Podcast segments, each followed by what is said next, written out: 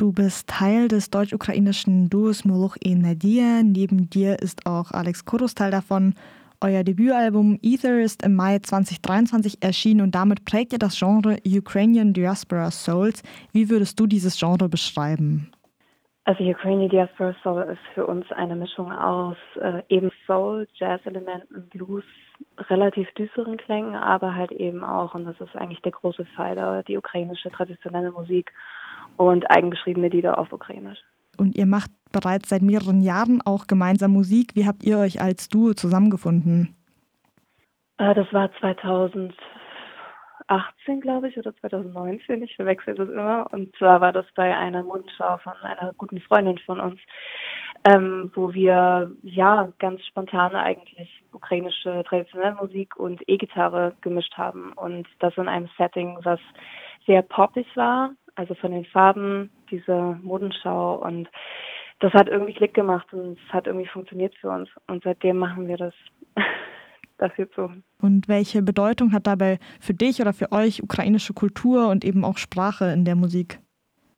Also da ich diejenige bin sozusagen, die den ukrainischen Hintergrund mit reinbringt, ähm, beantworte ich die Frage mal von mir aus, obwohl ich weiß, dass Alex das äh, nach all den Jahren, die wir gemeinsam arbeiten, sehr, sehr ähnlich sieht. Für uns ist es sehr wichtig. Wir haben äh, von vornherein ganz bewusst ukrainische Musik gemacht. Und zwar klar, dass äh, wir die Sprache feiern wollen und uns die traditionellen Lieder natürlich auch, die einfach unglaublich schön sind.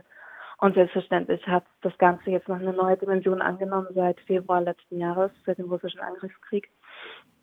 Und ähm, wir könnten es uns auch nicht mehr anders vorstellen. Für uns ist es eine ganz klar politische Sache, dass wir ähm, auf die Bühne gehen, ukrainisch singen, über die ukrainische Kultur sprechen.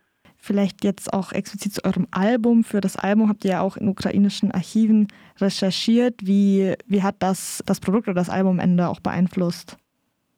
Ne, das mache ich tatsächlich schon seit vielen Jahren. Das ist einfach irgendwie auch Teil meiner, meiner eigenen Auseinandersetzung mit der Musik, da ich nicht vor Ort bin und nicht die Chance hatte, bis heute auf Feldforschung zu gehen, suche ich bei anderen Leuten, die Feldforschung gemacht haben. Und ähm, so hat sich da ein Repertoire entwickelt, einfach an besonderen Liedern, die mal aufgenommen wurden, irgendwann in den 90ern, in den 60ern.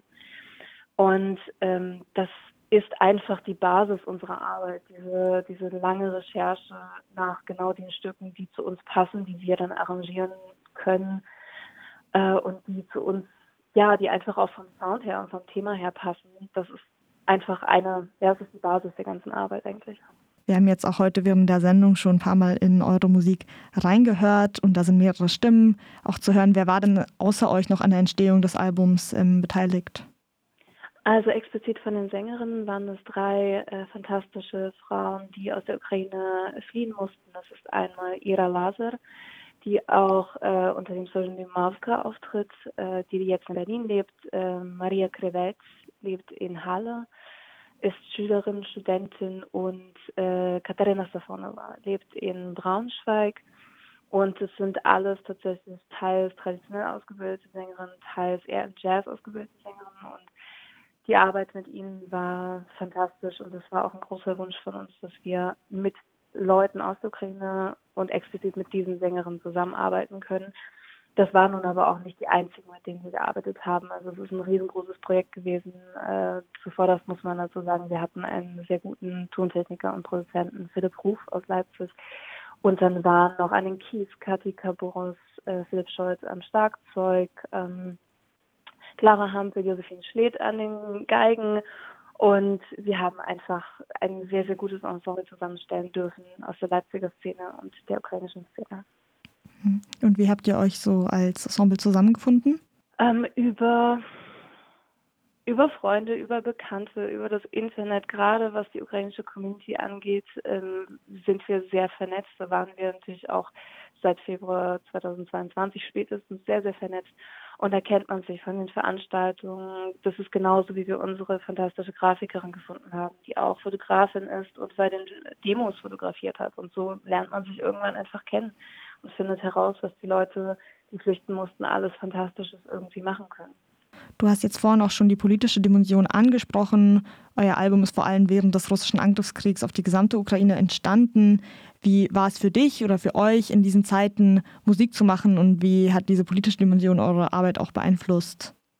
Für mich persönlich sage ich da tatsächlich immer, dass ähm, es, ja, also der Krieg hat ja nicht 22 angefangen, sondern 14 und äh, damals war mein Onkel tatsächlich auch ähm, mehrere Jahre an der Front in der Ostukraine und so hat das bei uns zumindest in der Familie nochmal eine andere Dimension gehabt, auch damals schon. Und ähm, ja, und ich hatte, ich hatte, als das angefangen hat, also der Full-Scale War, hatte ich irgendwie das Gefühl von so einem Déjà-vu, weil wir irgendwie damals schon auf Demonstrationen waren, 2014, und ähm, keiner zugehört hat und keiner das sehen wollte. Und dementsprechend war da vor allen Dingen, ich glaube, bei vielen Leuten halt so eine, ja, so, ein, so eine unglaubliche Wut. Und gegen diese Wut aber halt eben oder mit dieser Wut auch zu, zu arbeiten und zu singen, war einfach auch das einzig Richtige, was wir hätten tun können. Ähm, eben weil wir sind Musiker, wir machen, wir machen Musik, das ist für uns irgendwie unsere Art und Weise, uns auszudrücken. Manche schreiben, manche sprechen und ähm, für uns war es die Option halt, diese Musik auch auf die Demos zu tragen, auch auf Charity-Veranstaltungen, auch auf Konzerte ähm, und jetzt halt eben auch digital und als und als Album und ähm, auch wenn es zwischenzeitlich sehr, sehr schwer gefallen ist. Ähm, ja, zu singen und Musik zu machen, ist es für uns essentiell und wichtig gewesen. In unserem letzten Interview, das jetzt schon über anderthalb Jahre zurückliegt, hast du von Gefühlen der leichten Heimatlosigkeit gesprochen, die du mit der Musik verarbeitest. Welche Bedeutung hat Musikmachen für dich heute oder jetzt gerade? Sehr ähnlich tatsächlich. Es ist, es ist ein bisschen anders geworden, dadurch, dass ähm, dadurch, dass wir diese Musik angefangen haben zu verstehen als Ukrainian Diaspora Soul. Also es ist keine ukrainische Musik, es ist keine deutsche Musik, es ist halt migrantische Musik faktisch. Und, ähm, und mit diesem Gefühl von es ist migrantisch geprägte Musik hat sich auch bei, äh, bei mir etwas, etwas geändert, in dem Sinne, dass ich, ich das Gefühl habe, das ist jetzt auch eine Stimme, das sind beide Stimmen, das ist das Deutsche, das ist das Ukrainische. Ähm, gleichzeitig, ja, ich vermisse es natürlich sehr. Ich vermisse sehr, ich vermisse es sehr, in die Ukraine zu fahren. Ich vermisse einfach das nach wie vor und äh, dieses Gefühl von Heimatlosigkeit. Na gut, das wird halt bleiben. in der Musik ist es jetzt irgendwie transformiert. Ihr hattet jetzt auch schon ein paar Konzerte nach diesem Debütalbum. Was waren da so deine Highlights oder welche Erfahrungen hast du da bisher sammeln können? Also ganz besonders war unser Release-Konzert in Leipzig, ähm, bei dem so viele Leute gekommen sind, wie wir es uns überhaupt nicht ausmalen konnten und überhaupt nicht vorstellen konnten. Die Leute standen bis draußen. Und es war eigentlich ein Stehkonzert. Also wir haben, es gab ganz hinten ein paar Stühle. Und die Leute haben sich aber anstatt zu stehen einfach alle auf den Boden gesetzt. Und es war für uns so eine, es hat eine sehr, sehr familiäre Atmosphäre erzeugt. Und das, obwohl sehr viele Menschen da waren. Und ähm, es waren viele Menschen aus der Ukraine auch da, die ähm, für die das nochmal eine andere Bedeutung irgendwie so ein ukrainischsprachiges Konzert hat. Ähm, und natürlich war es für uns das absolute Highlight, dass wir mit unserem Ensemble spielen durften, ähm, wo wir ja sonst normalerweise nur zu zweit spielen.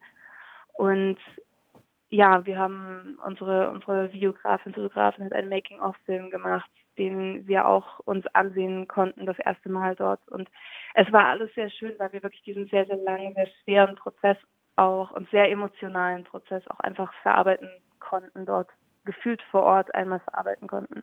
Und stehen jetzt noch weitere Konzerte an? Euer Album ist ja erst seit so zwei Monaten, ich glaube knapp ein bis zwei Monaten raus.